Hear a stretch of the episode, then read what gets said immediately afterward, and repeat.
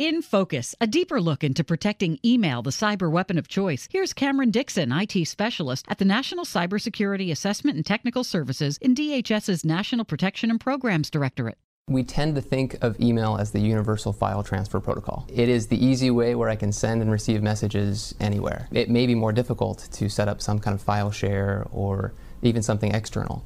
But we tend to presume that what we send gets delivered. That has both offensive and just regular normal reception of information properties. So that can be weaponized both within the email itself or links that you're trying to incentivize people to click on. Those can be really damaging, but we still have this anticipation that what's sent to us we want to receive. And so for those that are in the flow of that email as part of the delivery chain, it's a delicate balance. Do we do we block this email? Do we not deliver it at all? Do we just mark it as spam?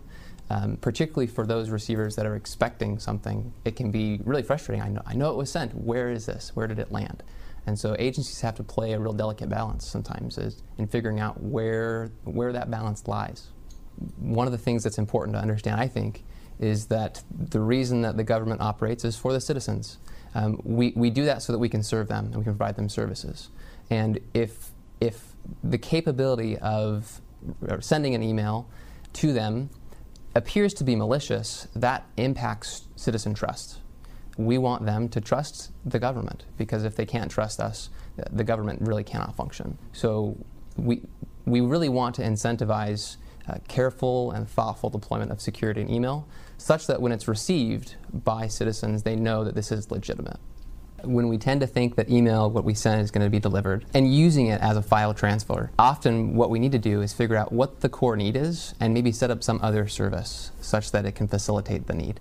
For more on this discussion, visit federalnewsradio.com and search In Focus. Proofpoint's email fraud defense allows your team to identify legitimate email senders and block fraudulent messages before they reach your inbox. Optiv provides actionable industry supported security program experience to integrate your technology investments into your environment. Together, they combine powerful email defense and security solution insight so you can detect, adapt, and respond to threats faster.